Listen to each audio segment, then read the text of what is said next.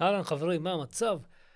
אה, ברוכים הבאים לפרק נוסף בפודקאסט הפינה הפיננסית, לומדים לעבוד עם כסף.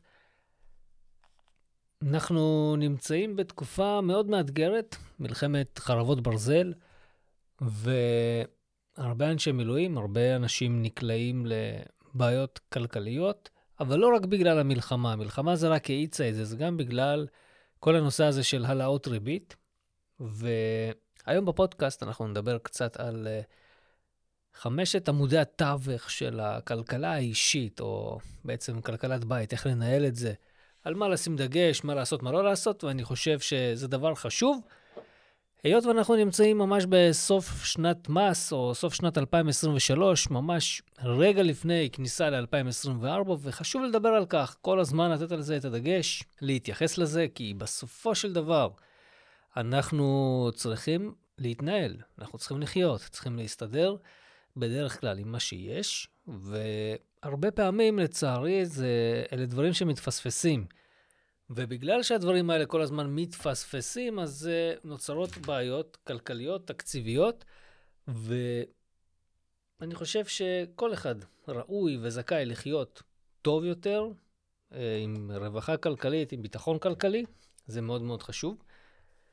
Uh, ואני אנסה בפרק הזה להתייחס לדברים האלה. אז uh, שלום לכולכם, למי שלא מכיר אותי, לי קוראים פיטר הוד, אני עוסק בתיכון פיננסי, ביטוח ופרישה כבר המון שנים, ואני בפודקאסט הזה אני מתייחס המון לכל הקשור לכלכלת בית, להתנהלות פיננסית כלכלית אישית, כי אני חושב שכל אחד צריך לדעת להתנהל כלכלית טוב. כשהמצב הכלכלי טוב, אז uh, הכל טוב. הרוב הגדול טוב. הכל מתחיל לזרום יותר בקלות. אה, אנשים uh, חיים את החיים שהם באמת רוצים, וזה מאוד חשוב. עכשיו, מה זה כלכלה אישית? אוקיי? זה משהו שהוא מאוד חשוב. כלכלה אישית זה בעצם מושג שמתייחס לניהול הכסף של התא המשפחתי. ניהול הכסף האישי של התא המשפחתי. לחשוב, בעצם פה, בקטע הזה, צריך לנתב את החשיבה לתקצוב, להשקעות, לתכנון, לביטוחים, לבנקאות, אוקיי? כל הדברים האלה צריך לדעת צריך להבין אותם, כי כל אלה בסופו של דבר קשורים לכלכלה האישית של התא המשפחתי. בחלק הזה, כמו שאמרתי, אני הולך להתייחס לחמשת עמודי התווך, אפשר לומר, שהם הכי חשובים לטעמי, אה, בכל הקשור להתנהלות כלכלית אישית.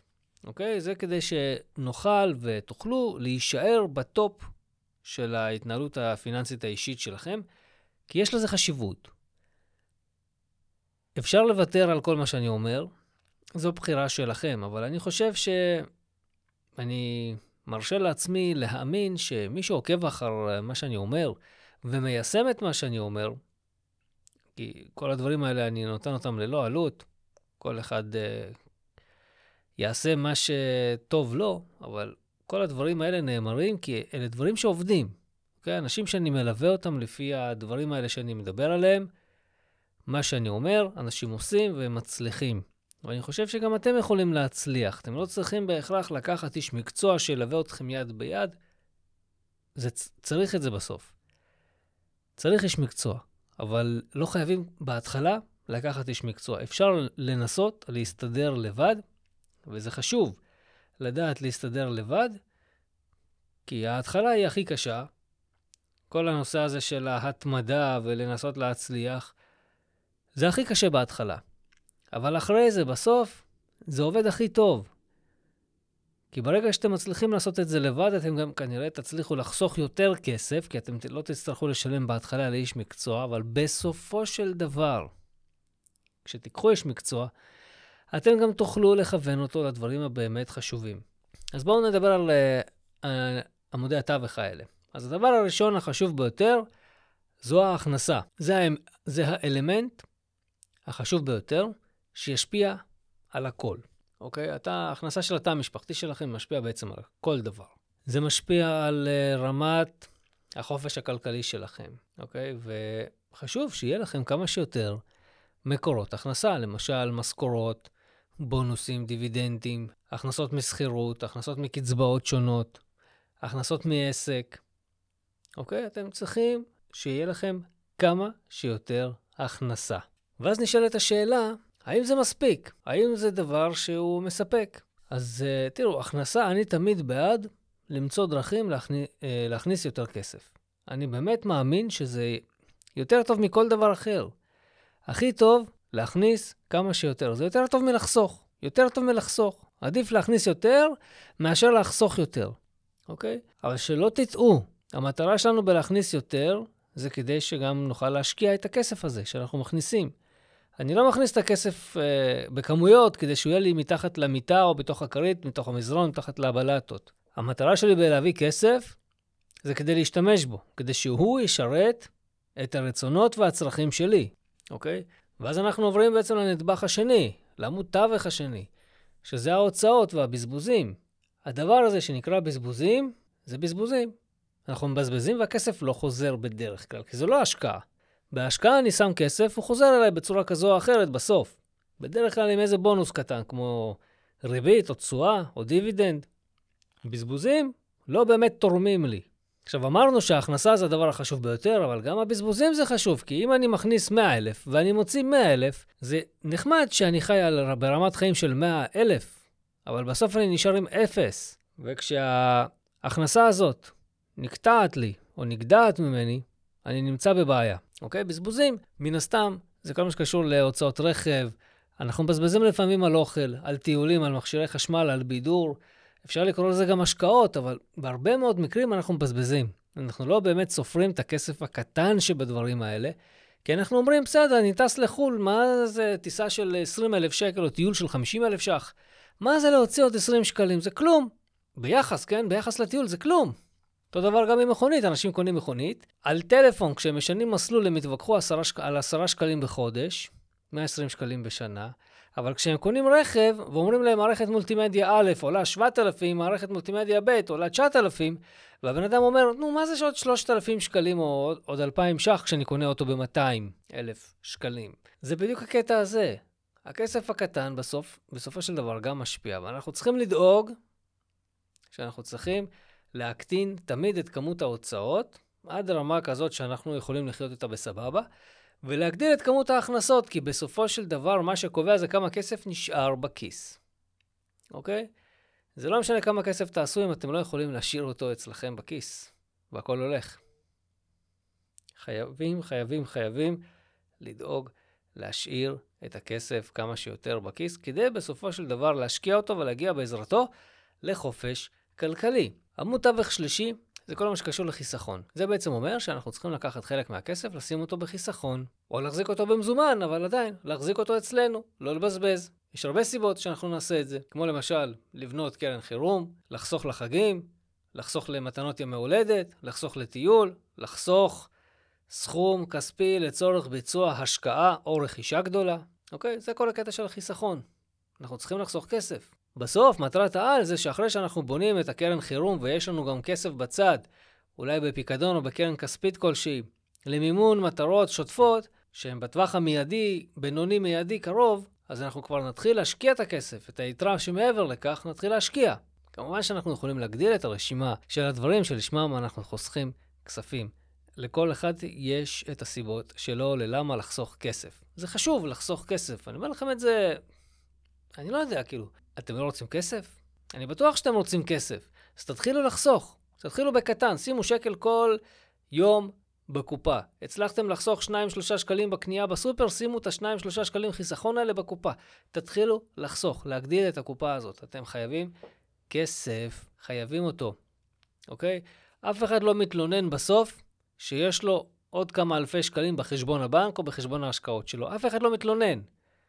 לא מכיר כאלה שמתעוררים בבוקר, מגלים, פתאום מקבלים איזשהו דוח, והם אומרים, מה זה הדבר הזה? פותחים אותו ורואים שם 70 אלף ש"ח, ואומרים, אוף, למה קיבלתי את זה? ההפך, כולם שמחים, אוקיי? מה גם? בייחוד כשזה קורה כשיש בעיה כלכלית, אוקיי? ואנחנו יודעים, כשיש בעיות כלכליות, אנחנו בדרך כלל לא מקבלים איזה שהן אה, חדשות טובות. אוקיי? בעיות כלכליות באות בצרורות ודופקות את הכל. אני אומר לכם, זה תמיד ככה. פעם שמעתי הרצאה של אה, גרנט קרדון, והוא אומר, דברים רעים קורים לאנשים טובים. תמיד. דברים רעים קורים כל הזמן לאנשים טובים. אתם אנשים טובים, אתם עובדים, אתם אה, אבא, אימא, אתם אחים, אחיות, אתם הורים, אתם ילדים של, הכל פיקס אצלכם, הכל לפי התרשים, כמו שאומרים. כל התוכניות, הכל זורם טוב ויפה. גייסו אתכם למילואים והכל נדפק. כי פתאום המערכת של המילואים, של הביטוח לאומי או של מס הכנסה, יש שם תקלה והכסף לא עובר אליכם. שדרך אגב, זה מה שהיה לי במילואים האחרונים, אוקיי? והייתי צריך לפתור את זה, וכשהתקשרתי לכל מיני גורמים, אמרו לי, אנחנו בודקים, אנחנו בודקים, יש תקלה, יש תקלה, ווואלה, אוקטובר עבר, אנחנו כבר באמצע נובמבר ואני עוד לא קיבלתי כסף. אז היה. אוקיי? בעיות כל הזמן קורות. אנחנו צריכים שיהיו לנו עתודות כלכליות בחשבון, כל הזמן. דווקא בגלל הדברים האלה. אז חשוב לחסוך, לשים בצד כספים, כדי שאם וקורה משהו, יש כסף. הדבר הרביעי, אנחנו בעמוד התווך הרביעי של כל הנושא הזה של כלכלת משפחה, כלכלת, כלכלה אישית, אוקיי? זה השקעות. השקעות, השקעות, השקעות. השקעות, אפשר לומר שאנחנו קונים מנגנון לייצור הכנסות, אוקיי? או נכסים. בעצם על ידי ביצוע השקעה, אני מייצר מנגנון שבעזרתו אני אוכל לחיות בעתיד. כי בואו, אף אחד לא נהיה מיליונר מזה שהוא חסך 100 שקלים בחודש. אין, לא יעזור לכם. כשהייתי קטן, אמא שלי הייתה אומרת לי, שים שקל בקופת חיסכון כל יום, תהיה מיליונר. ווואלה, שימו שקל כל יום חיסכון בקופה שלכם. מיום לידה עד גיל 120, לא תגיעו להרבה. אתם יודעים כמה, יש, כמה ימים זה מגיל 0 עד גיל 100? לא הרבה, 36,500. לא הרבה ימים. זאת אומרת שאם הייתי שם שקל כל יום, הייתי מגיע ל-36,500 ש"ח בגיל 100. תגידו לי אתם, אפשר לחיות עם הדבר הזה? בטח שלא. אז מה אנחנו צריכים לעשות? אנחנו צריכים להשקיע את הכסף הזה וליצור באמצעותו מנגנונים. אנחנו יכולים להשקיע במנגנון שמייצר דיבידנד שמשלם כל תקופה מסוימת, כל חודש, כל רבעון. אפשר לייצר מה שאתם רוצים באמצעות עולם ההשקעות. זו הדרך הטובה ביותר כדי לבנות הון בטווח הארוך. יש כאלה שמצליחים, תמורת ניהול סיכון מסוים, לעשות את זה גם בטווח הבינוני והקצר. כל עניין של סיכונים, האם הם מוכנים או לא. וכמובן יש לנו השקעות במניות, השקעות באגרות חוב, השקעות בקרנות נאמנות, נדל"ן, השקעה בעסקים. לצורך העניין, ממש אוטוטו, אני מקווה שאנחנו נצליח להעלות live שבו תוכלו להשקיע בחברה, עסק שכרגע יוצא בהנפקה לבורסה, ותוכלו להשקיע, לקחת בזה חלק. לדוגמה, אוקיי? זה משהו חדש שעוד לא עשיתי, אף פעם לא עשיתי את זה, אז אני מקווה לקדם את זה בקרוב. אה, להעלות את זה. גם חברות שיוצאות להנפקה, חברות שאפשר לנתח אותן, אפשר לחשוב עליהן, וכל אחד יחליט האם הוא רוצה להסתכן או לא רוצה להסתכן. וחבר'ה, השקעות זה סיכון, שדרך אגב, גם אי-השקעה, אם אתם לא משקיעים, זה גם סיכון. כי אני לא יודע מה יותר מסוכן, לחסוך את הכסף ולהגיע לגיל 100 עם 36,500 שקלים, או להשקיע את הכסף ולהגיע לגיל 100 עם סכום אחר. מה יותר מסוכן? תגידו לי אתם. המטרה בהשקעות היא להשיג כמה שיותר תשואה בכמה שפחות סיכון. אין, זה המשחק. צריך להסתכל ולחפש מקומות שבהם אני יכול לשים את הכסף שלי ולקבל מקסימום תשואה. האם זה אומר שהמקסימום תשואה הזו יהיה תמיד? בטח שלא. לפעמים אנחנו למעלה, לפעמים אנחנו למטה. היופי הוא, היופי הוא, שאם אנחנו נסתכל, למשל, אנחנו ניקח כמדד ייחוס את uh, השוק בארצות הברית, אוקיי? שוק המניות בארצות הברית, בממוצע סיפק תשואה של 10% ברמה השנתית, ואם אני לא טועה, יש להם את זה מחקרית לאורך תקופה של כמעט 100 שנים, שזה מטורף. כלומר, יש להם מדדים של 100 שנה שאומרים, שוק המניות בארצות הברית מביא 10%. עכשיו, חבר'ה, זה מלא כסף. 10% זה אומר שהכסף שלכם, לפי כלל החוק ה-72, אומר שכל 7 שנים הכסף שלכם מכפיל את עצמו. זאת אומרת, אם שמתם 100,000 שקל, כעבור 10 שנים זה כבר 200, כעבור 10 שנים זה כבר 400, 800, מיליון 600, 3 מיליון 200, וכך הלאה וכך הלאה וכך הלאה, מכפיל את עצמו כל 7 שנים. בממוצע. למה ממוצע? כי פעם זה למעלה, פעם זה למטה. בממוצע 10 אחוזים. זה אומר שיש שנים שהרווחיות היא מעל 10 אחוזים. מטורף. מטורף. עכשיו בואו נדבר על הדבר האחרון והלא פחות חשוב. כמו שאומרים עמוד התווך האחרון בהתנהלות כלכלית אישית. וזה אחד הדברים החשובים. שהרבה אנשים מתייחסים אליו מאוד בזלזול, אני חייב לומר, מאוד בזלזול. זה כל הנושא של ההגנות. כן, חבר'ה, ביטוח. ביטוח חיים, ביטוח בריאות, ביטוח רכב, ביטוח דירה, משכנתה, מחלות קשות, תאונות אישיות, סיעודי, כל הדברים האלה. אנשים מזלזלים בזה. עכשיו, זה לא בגללם, כן? זה לא שאני אומר, וואלה, אנשים לא משהו, לא מחודדים, אז הם מזלזלים. זה לא בגללם. זה בגלל השוק, ואיך שהוא מתנהג, ואנשי המקצוע, ואיך שהם מתנהגים, והחברות הביטוח, היצרנים והרגולטור שאמור לפקח ולנהל את כל התהליך הזה, כולם מתייחסים לזה בזלזול. לצערי, כל המקצוע הזה הפך להיות uh, מקצוע של... Uh, אני מדבר איתכם בדרגים הבכירים, ככה אני רואה שהמפקח בסוף הופך להיות uh, זה שמנהל את אחת החברות. זה דברים כאילו, לא נראה לי נקי, לא נראה לי מקצועי, אבל זה מה יש. זה לא אומר שהמוצרים הם לא מוצרים טובים. יותר טוב מכלום, אוקיי? כשאנחנו מדברים על הגנות, אנחנו צריכים להבין שהמטרה של הגנה זה לתת הגנה כלכלית. אוקיי? ביטוח לא יציל ממוות, ביטוח לא יציל מאיזושהי מחלה קשה, אבל הוא כן ייתן כסף כדי להאריך את החיים, כדי לשפר את החיים. בחלק מהמקרים, כן, הוא גם פותר בעיה.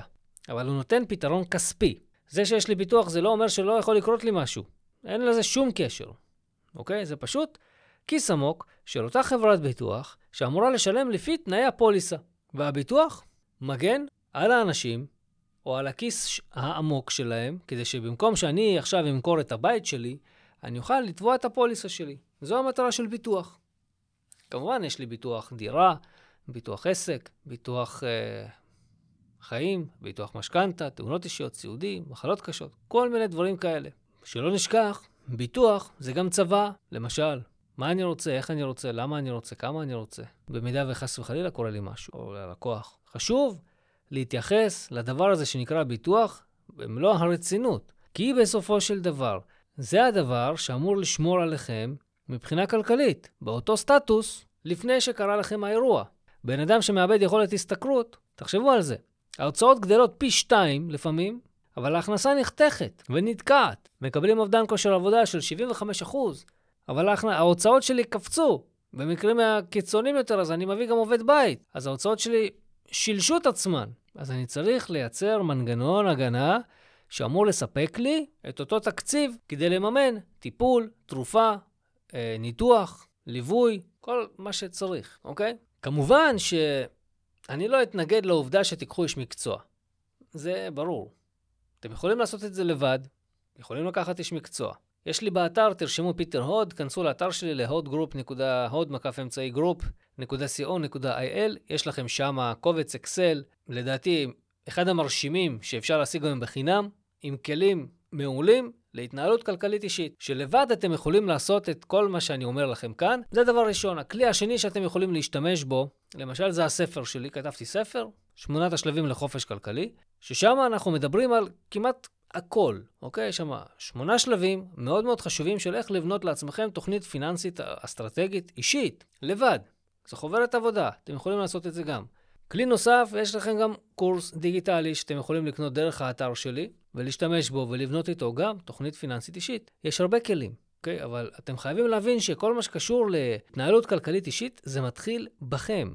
אני לא מכיר את המקרים האלה, כמו שאנחנו רואים לפעמים בטלוויזיה, שמגיע איש מקצוע, פוגש משפחה, ווופ, תוך פחות מ-45 דקות של תוכנית, המשפחה יצאה לחופש כלכלי. זה לא קורה.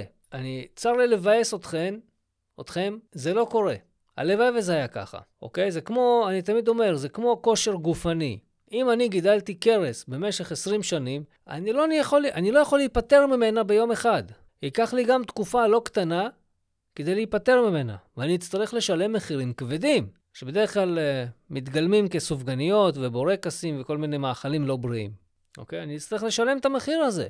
לא לצרוך יותר את הפחמימות האלה או את המאכלים האלה, ולשלם את המחיר גם לחדר כושר כדי לעמוד בקצב מסוים של אה, בריאות הגוף ולאכול אוכל בריא יותר.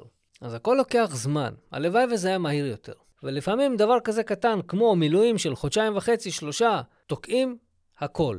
אוקיי? ולצערנו, אצלנו היה גם את הקורונה, עכשיו גם את המלחמה הזאת, והכל מתפקשש, בסדר? השאלה היא, מהי אותה יכולת התאוששות שיש לכם, ועד כמה אתם יכולים לפתור בעיות כלכליות. אוקיי, למשל, אני עם כל הבעיות הכלכליות שהיה לי עכשיו בגלל המילואים, חברים שלי אמרו לי, בוא'נה, איך זה קורה שדווקא אתה, שמתעסק כל הזמן עם פיננסים, יש לך כל כך הרבה עכשיו בעיות כלכליות.